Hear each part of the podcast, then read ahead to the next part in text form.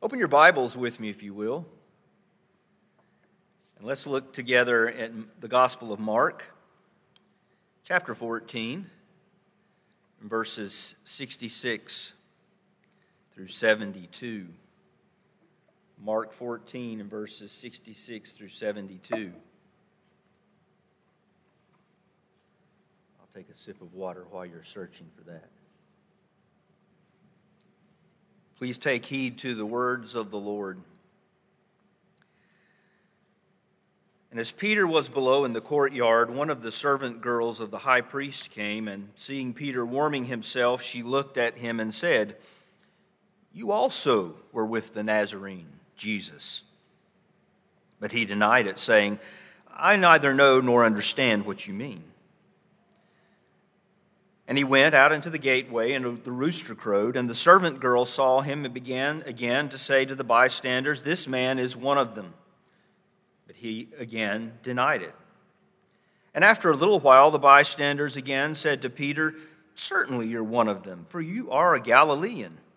But he began to invoke a curse on himself and to swear, I do not know this man of whom you speak. And immediately the rooster crowed a second time. Peter remembered how Jesus had said to him, Before the rooster crows twice, you will deny me three times. And he broke down and wept. Please pray with me. Father, we are so thankful for your word. Full, Lord, certainly of your law, but so much more wonderfully full of the promise of salvation, the glorious gospel of Jesus Christ. And as we look into your word this morning, comfort our hearts by it, for we are indeed sinners who need the comfort of Jesus, our great God and Savior, in whose name we pray. Amen. How strong is your faith? In Jesus Christ? I pose that question to you this morning. How strong is your faith in Jesus Christ? Here's the answer it doesn't matter because that's the wrong question. The important question is do you have faith in Jesus Christ? Play with your mind a little there to start with. Your faith in Christ, if you have it, is faith in Christ. It's not a matter of your faith being sincere enough or somehow quantifiable to yourself or to others by your thoughts, your words, your deeds. It's a matter of whether you believe God when He says that for your sake He graciously sent His Son, Jesus, to keep the law where you completely failed, die the death your sins deserve, and rise from death for you to secure eternal life. Do you believe that? If so, you have faith in Christ. So, whether on any given day your faith is strong, kind of like that Canaanite woman in Matthew 15 that just insistently pressed Jesus to heal his demon possessed daughter, and he, she would not take no for an answer. Jesus said, Great is your faith.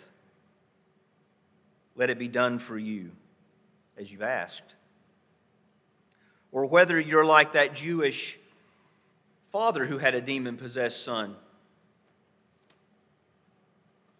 And he comes to Jesus and he said, Lord, if you can do anything, please heal my son. And Jesus said, If I can do anything?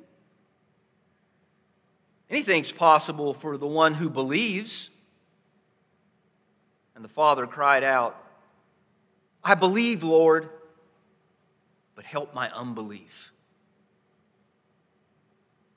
On any given day, you might be like that Canaanite woman, or on any given day, you might be like that Jewish father. Your faith is strong sometimes and it's weak sometimes, but it's always faith in Christ unless you just walk away from it.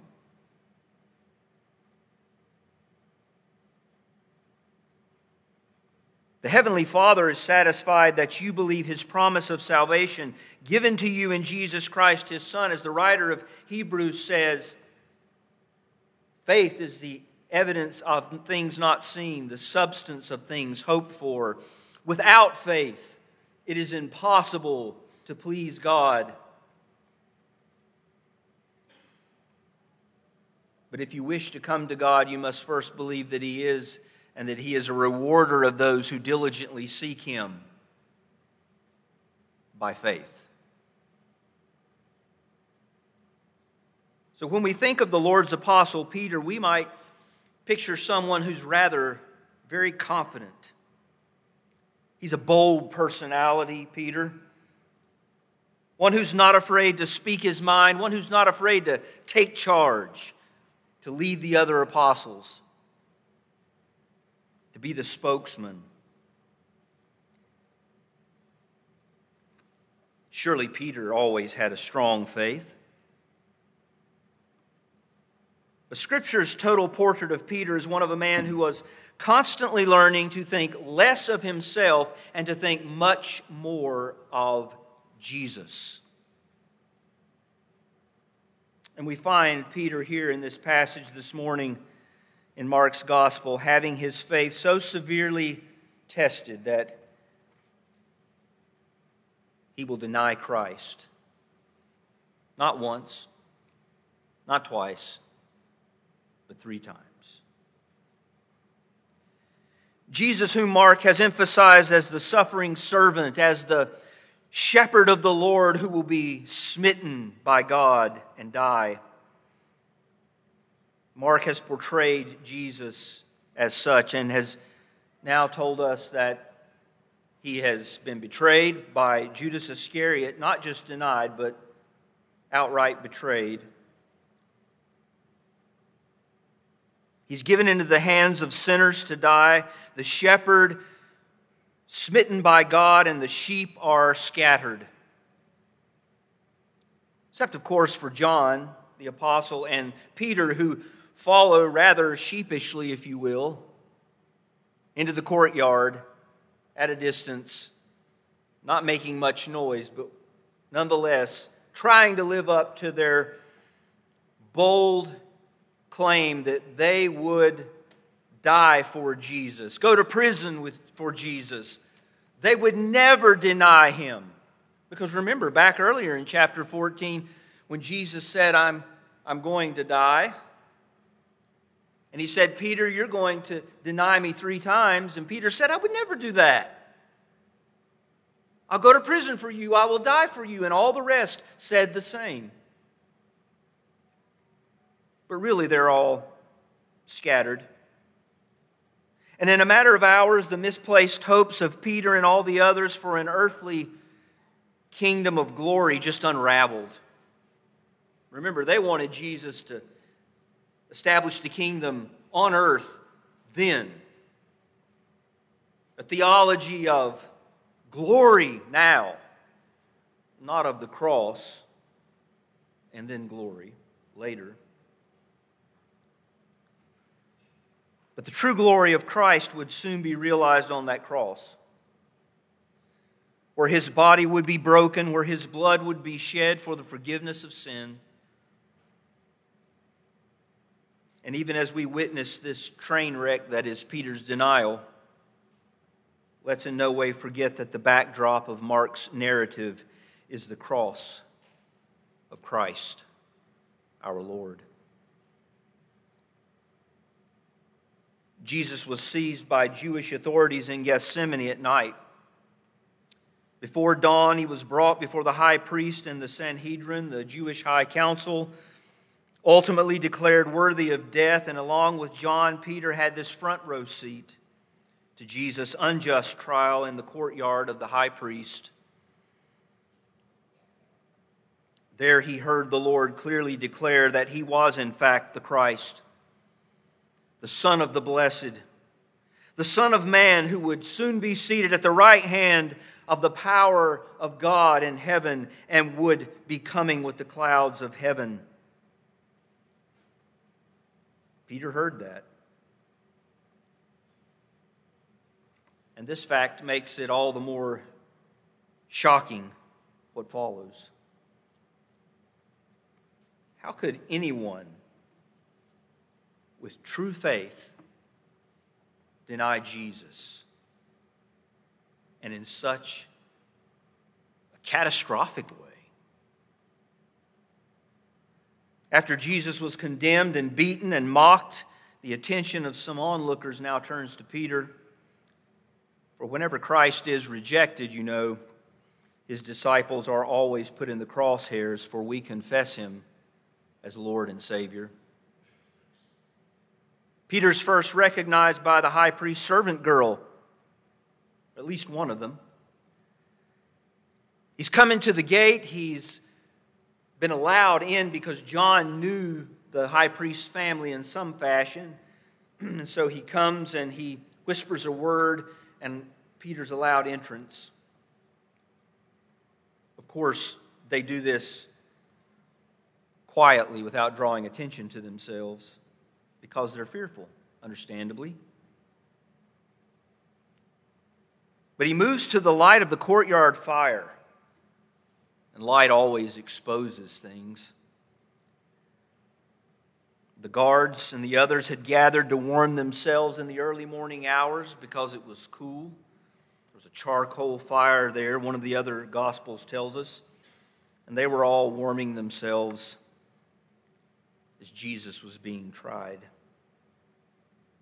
Comparison of the Gospels indicates that Peter was likely nervous because if you look at all four Gospels and you start reading things, you're like, wait a minute, I thought it said the servant girl noticed him here, or I thought it said Peter was here when this person said that. But you have to harmonize them and think it through. And when you read it, it's evident that Peter is moving here and he's moving there. And someone says, You're one of them. And oh, wait, yeah, you're one of them. And they draw people's attention to him, and he's just nervously walking around. Put yourself there. Put yourself in Peter's shoes. How would you feel?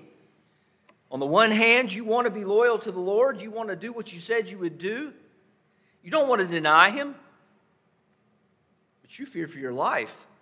The one you thought wouldn't die, should never die.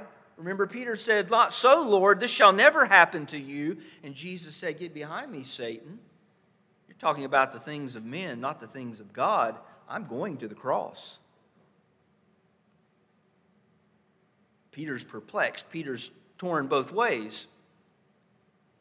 So he's pacing frantically. I picture him that way at least.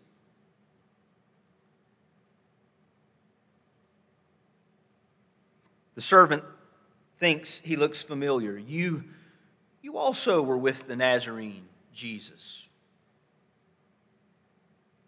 Now, Peter denies knowing Jesus the first time and he claims he doesn't understand what the young lady means, something kind of along these lines. Uh, excuse me? Um, I'm sorry, I don't, don't know what you're talking about or who you're talking about. Uh, excuse me for a moment. I see somebody I know over here, right? You make your way out of the very tenuous situation. He removes himself from the firelight. The Gospels tell us he moves back to the courtyard gateway just in time to hear the rooster crow. Now, Mark's the only one that says the rooster crows, crows twice. All the others just mention the, the last crowing of the rooster. And if any of you have chickens, you know roosters crow. Sometimes when you don't want them to, my guess is the sun was coming up.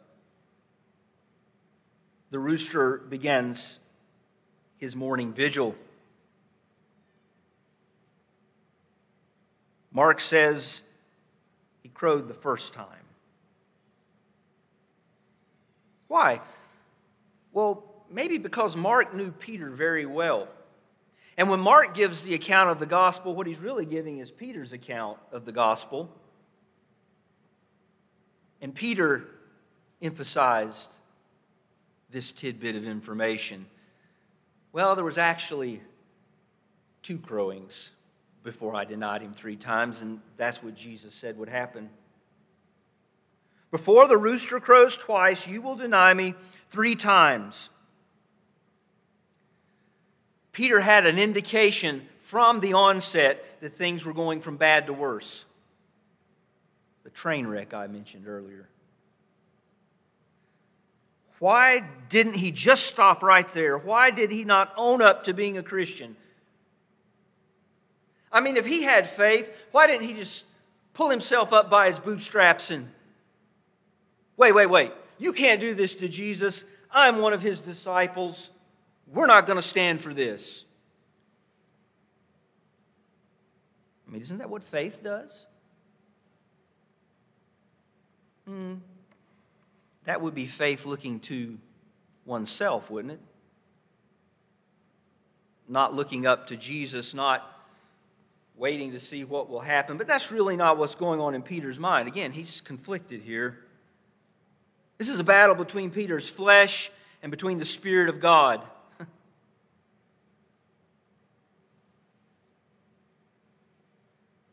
Peter wants to escape the situation. You and I would as well.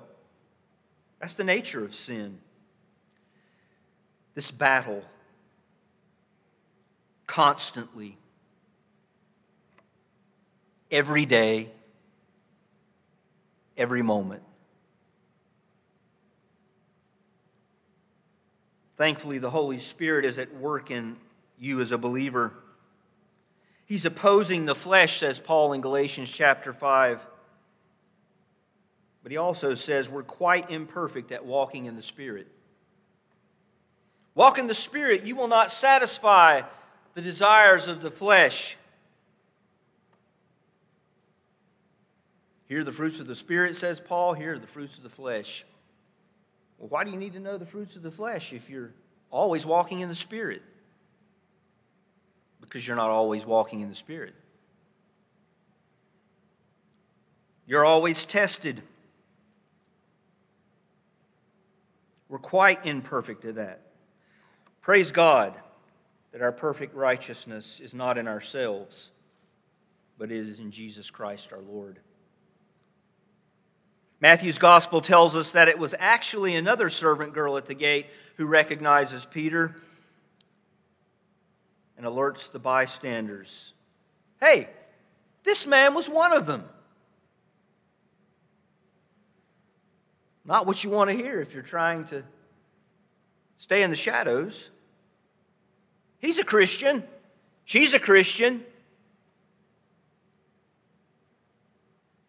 Maybe that's not what you want to hear in this culture today when you're in the midst of mixed company and people start talking about all kinds of things, politics and social issues. Someone says, Oh, he's a Christian, ask him. That's the light shining on you, by the way. You're known to be one of Christ's disciples. This man is one of them, she said. Others evidently agreed. Peter denied it once more, but this time, Matthew tells us he did it with an oath. As the Lord lives, I don't know this man. I don't know what he said. Some kind of oath. That was a common one. And while the bystanders considered this, we're told by John that it was actually a relative of the man whose ear Peter had cut off in Gethsemane hours earlier that definitely identified him. I don't know why, but that makes me want to chuckle because I think back on Peter. Remember when we studied that passage before? Peter's in the garden. Lord, shall we strike with the sword when all the crowd comes to arrest Jesus, the palace guard or the temple guard? And Jesus says, Put away your sword. And Peter, maybe trying to aim for his head, just lops off his ear. His name was Malchus, was that right? One of the servants of the high priest. And just so happened that a relative that was probably with them in the garden recognizes Peter. Hey, wait, you're the dude that chopped off my relative's ear. Well, busted. All the bystanders, they've heard Peter talk several times now. What is it they notice about Peter? You're from Galilee, aren't you? Why? Because your speech betrays you, the other Gospels tell us. Evidently, there was a clear dialect that was Galilean. Kind of like when you listen to me talk, you know he's from Stanly County, right? Oh, you must know where Second Street Presbyterian Church is in Albemarle. You sound like you're from Stanly County.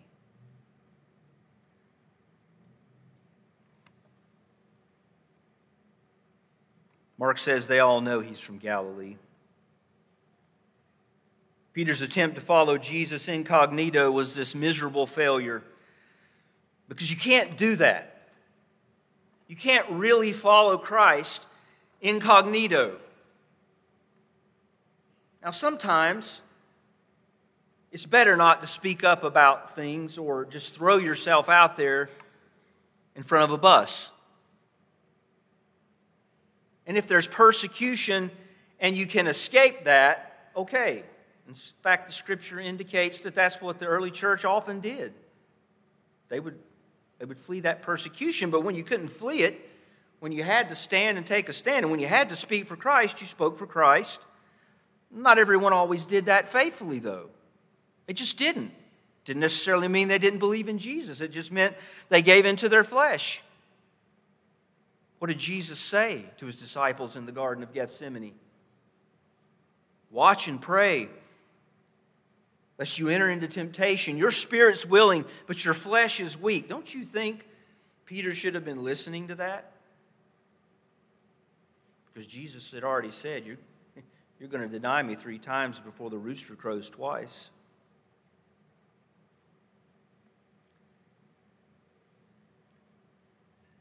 He's in an obvious panic. He begins to invoke a curse on himself and to swear, I do not know the man of whom you speak This is getting a lot more colorful in Peter's language. His flesh is really kicking in. Some of those bad words he learned out there fishing with his friends on a bad fishing day, maybe they were coming out. Not Peter. Yeah, probably. It's not good. It's sin. It's wrong. Jesus had even said, Don't even take an oath. Don't swear by the temple or the hairs of your head. Just say yes or no. Anything else is from the evil one. Peter is sinning. How can that be? Saint Peter, the great Saint Peter. I'm pretty sure Peter would tell you I wasn't great. In fact, when I denied Jesus, I not only took an oath, I cursed. And when I did that, immediately the rooster crowed. The second time, I heard it the first time. Things kept going from bad to worse. Why didn't I stop? I, I wasn't prepared. It caught me off guard. I didn't watch, I didn't pray. What will happen to Peter? The rooster crowed a second time and in Luke chapter 22, verse 61, it adds this bit of information. It was at that moment, that point, that Jesus turned and looked at Peter, who then remembered the Lord's precise prediction You're going to deny me three times. Doesn't matter that you say that won't happen or can't happen, it will, because it can, because you're weak in the flesh. You need to keep looking to me. Well, that happened. Peter looks at Jesus, and Jesus is looking at Peter. What, do you, what kind of expression do you think was on Jesus' face? Peter? What are you doing? Oh, Peter, I can't even look at you anymore. Is that what he did? What do you think? no. I don't think it was like that at all. Not a look of scorn, not a look of disgust and wrath.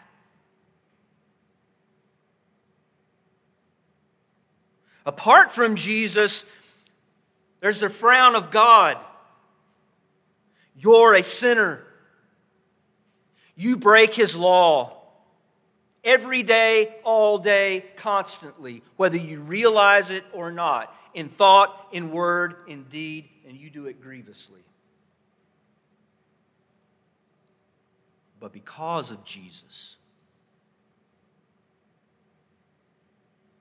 you can be forgiven. Not because you did this or that, and you did it better than this person or better than that person, or this consistently for this period of time on this plateau for that long. No.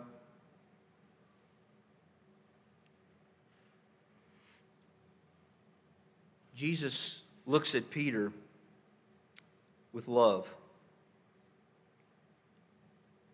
Remember that rich young ruler who said, I've kept all the law. The Bible says Jesus looked on him with love and said, No, you don't.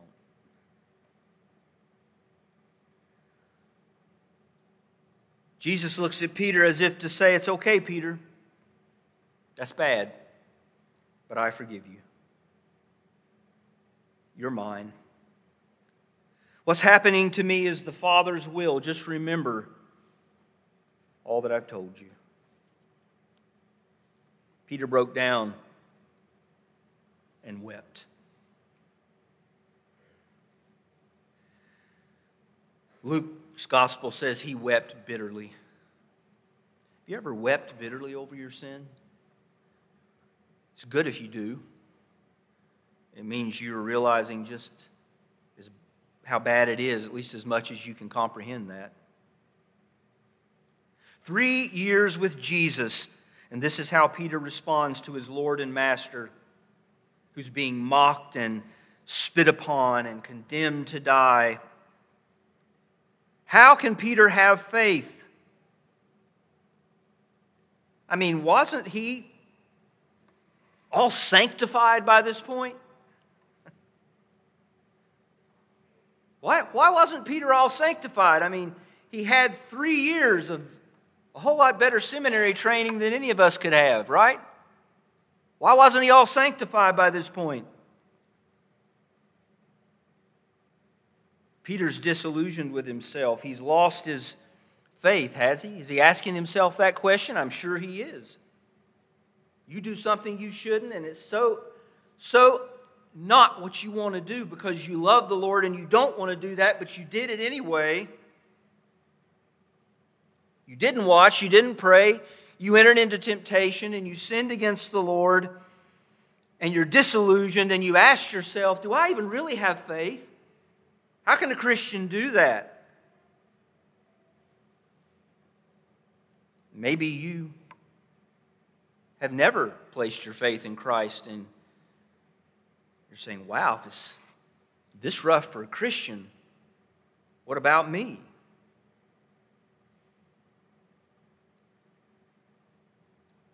And sin is rough, it is discouraging, it is disillusioning, if that's a word. Well, here's the faith you need to lose your faith in yourself. Lose your faith in yourself. Peter lost his faith in himself at that moment, but not in Jesus. How do we know that?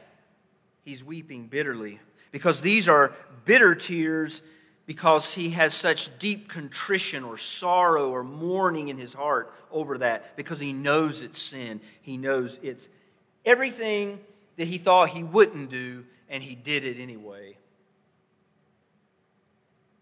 because his strength is not in himself. His faith is not in himself, it's in Christ, it's outside of him.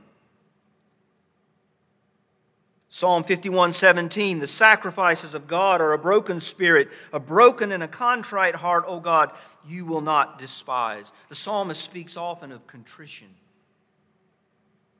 sorrow over sin. Paul speaks of this in 2 Corinthians chapter 7 godly sorrow. Godly sorrow that produces sin or leads to repentance, not produces sin, sorry. Godly sorrow over sin that leads to repentance. It looks to Christ for forgiveness. It's not remorse for the unfavorable circumstances that you find yourself in. Peter's not saying, Whoops, did I say that? I'm in trouble now. They really know who I am. They've recognized me. At this moment, Peter forgets about all the eyes that are on him and all the potential harm that might come to him, and he sees our Lord Jesus Christ, and Jesus looks on him with love, and Peter knows, I don't deserve that. You don't deserve it either. Neither do I.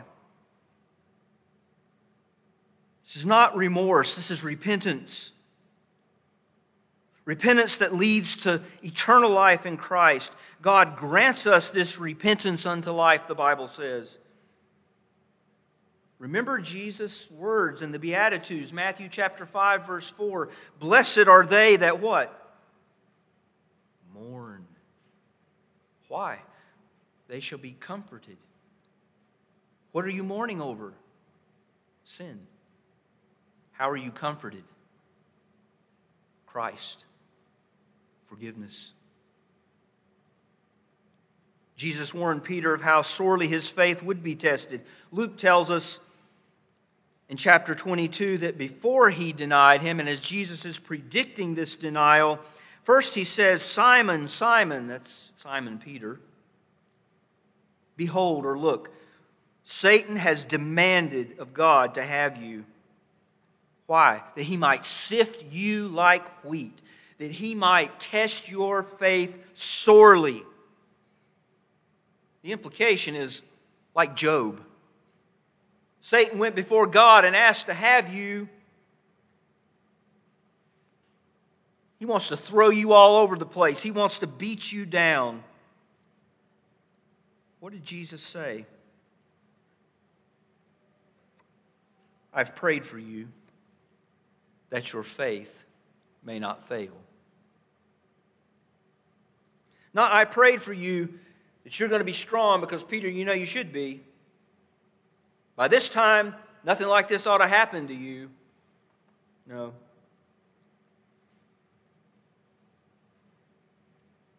I prayed for you that your faith may not fail. Listen, your Lord Jesus Christ, your great high priest, seated at the right hand of God the Father, making intercession for you constantly, what do you think he's beseeching the Father for on your behalf constantly? That their faith may not fail.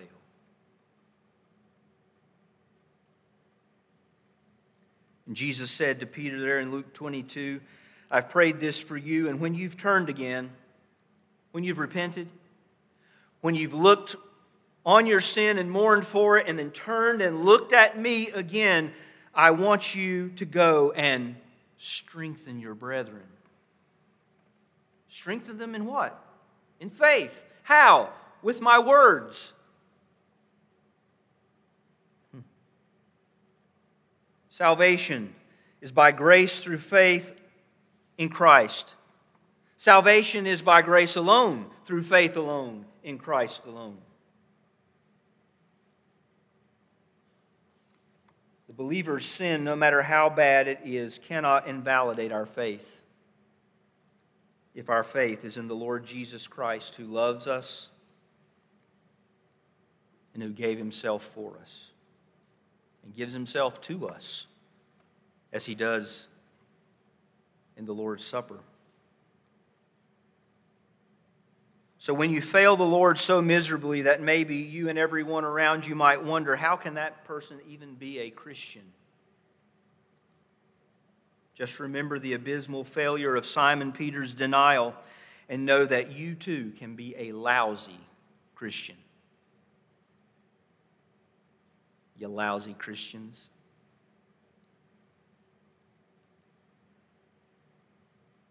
We can be lousy in our faith. That's not an excuse, but that is a reality. Remember, Peter, you're not above that.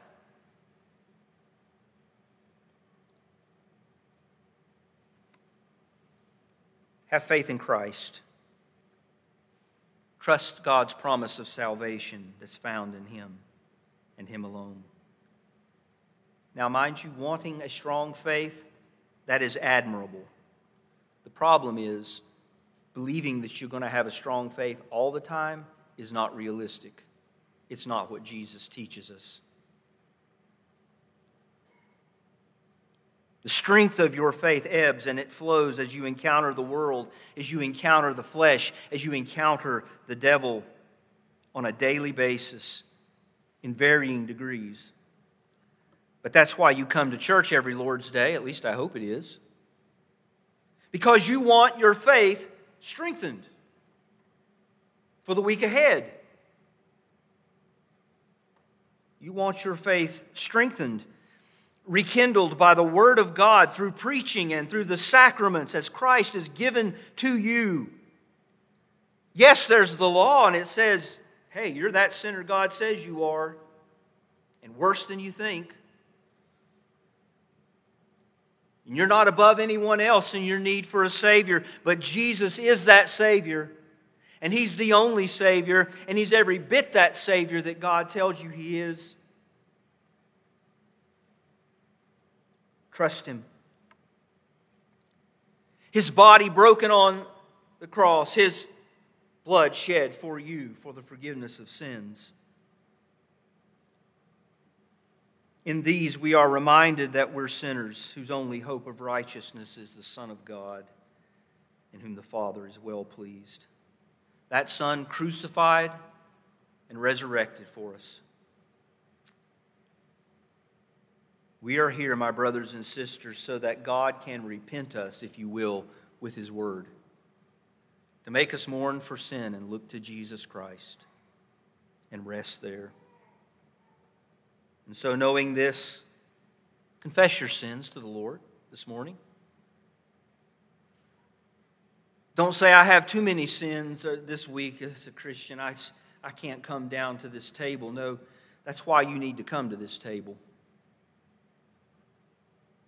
Because you need Jesus Christ. Confess your sins. Trust that God is faithful and just to forgive you of your sins, to cleanse you of all unrighteousness, because God is not only just, but God is the justifier of those who have faith in Jesus Christ. You can go in peace, knowing you're forgiven because of your faith in Christ. Now, to him who's able to keep you from stumbling, to present you blameless before the presence of his glory with great joy, to the only God, our Savior, through Jesus Christ our Lord, be glory and majesty, dominion and authority before all time, and now and forever. Amen. Let's pray. Thank you, Father, for Christ our Lord though we are sinners like Peter and all else, there is that one the seed of the woman, which you promised way back in the beginning, and whom you brought into this world in the flesh, your Son, Christ Jesus our Lord, that he might bear our sins in his own body on the tree, that he might suffer and taste all of death for us, and that he might rise from death to give us life eternal in him.